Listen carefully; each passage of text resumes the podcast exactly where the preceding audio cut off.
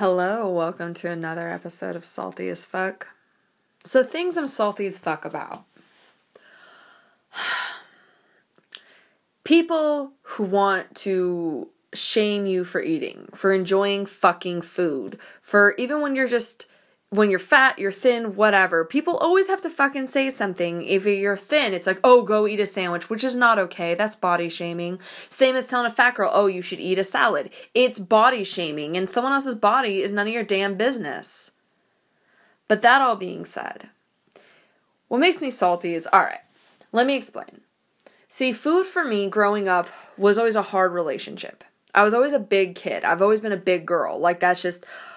I've always been tall, I've always been just bigger set, I've just always been a bigger girl. And food became an enemy because it was like I felt guilty every time I ate. That was instilled in me from a young age just from bullshit nutrition being force-fed to us. You know, like, you can't have no fatty foods. It's like, but no one wants to talk about sugar intake. You know, like, what? How do you think they make that fat taste better? You throw fucking sugar in it. Like... Trust me. And I grew up with this um, association with food. I didn't appreciate food for what it did for me, for the nutrition it could give me. I ate it for the feelings I wanted it to give me, that I associated with it. When I was sad, I wanted something crunchy. Um, when I was upset, it was something sweet. Um, and instead of me really loving food, you know... Um, So I grew up with that. I grew up also with kind of being put on different diets a lot because of my weight. Um, but doctors, um, you know, and it's understanding from a health aspect, but it was really, no one wanted to talk about why I overate. They just wanted me to stop overeating, is how I felt. And I would hide food in my room. I, um, you know, and I was really unhealthy. It, the horrible diet culture... It wasn't as much as force me to finally eat good and get on with the program. It was more of like, what's the fastest way I could lose weight to make people think I'm worthy? Because it was like, how dare you take up too much space? That was how it felt. And it was like, I have to minimize myself. And I remember starving myself. I remember biting my knuckles at lunchtime in high school, trying to just go without eating because I thought... If I got over overeating, I would finally be thin and I would finally be loved and I would finally be all the things that I wished and wanted. And as, you know, I'm only twenty-six now, but I can honestly say as I'm older, changing my relationship with food has changed my relationship with love even. It's changed my understanding of love um, because I realized I wasn't appreciating food for what it was. I wasn't thinking about what it was doing for me healthily and what it could do for my body. I was thinking, oh, I'm going to eat this emotion. That's not fair to food. That wasn't fair to me because I end up eating the wrong things that don't make me feel good. I just feel overfull.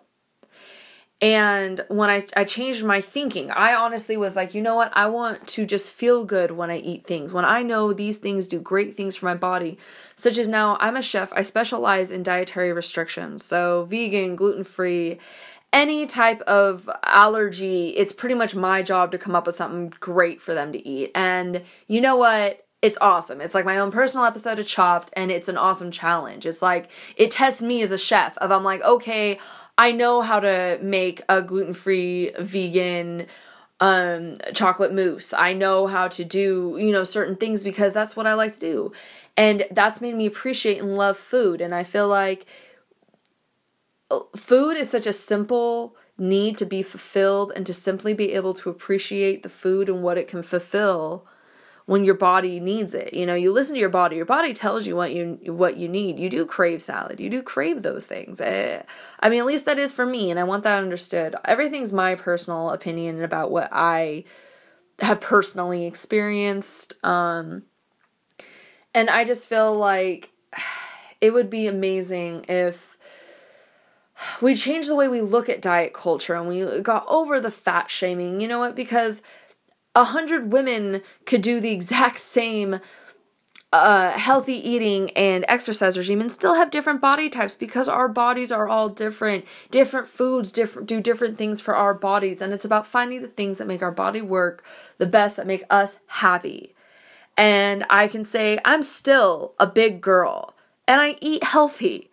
I can honestly say that. I do prepare food well. It's what I do for a living.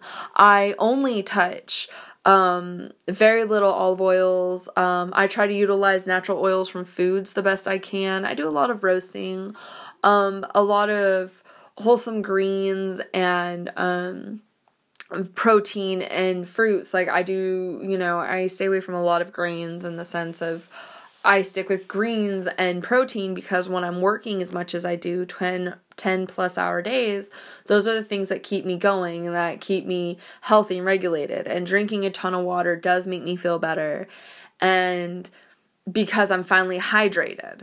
And it's because I'm like, okay, this is doing something good for my body. It's changing your mindset. And I can honestly say that is what helped me. That's what helped me choose differently. And it's not like, oh, I'm in the pursuit of losing weight. I'm in the pursuit of feeling better.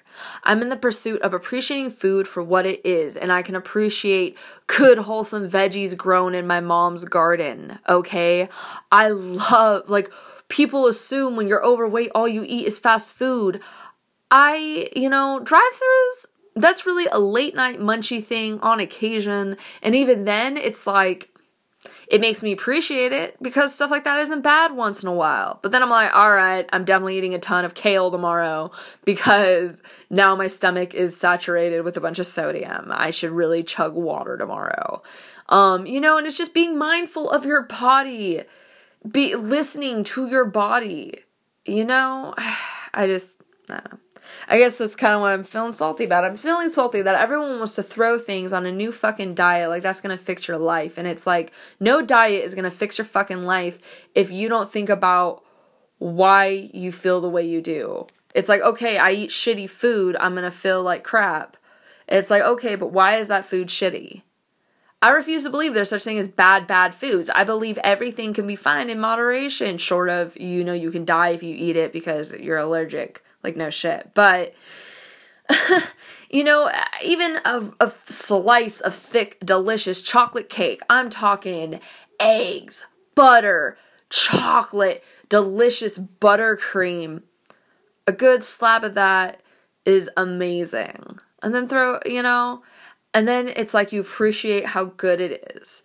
And you can appreciate what it does, and you don't overeat it because you're sad and you're not even paying attention to how much you're fucking eating. It's like, no, I'm enjoying these few bites of this cake and it's decadent and delicious. It's a little much now because I don't eat a lot of processed sugar, but you can appreciate the good that it has. And if only people could do that with people we loved, you know, if you could appreciate what it was for what it is. I don't know. Anyways, Ah, late night rants. Um, thank you for another, joining another episode. Um, ah, live long and prosper, I guess.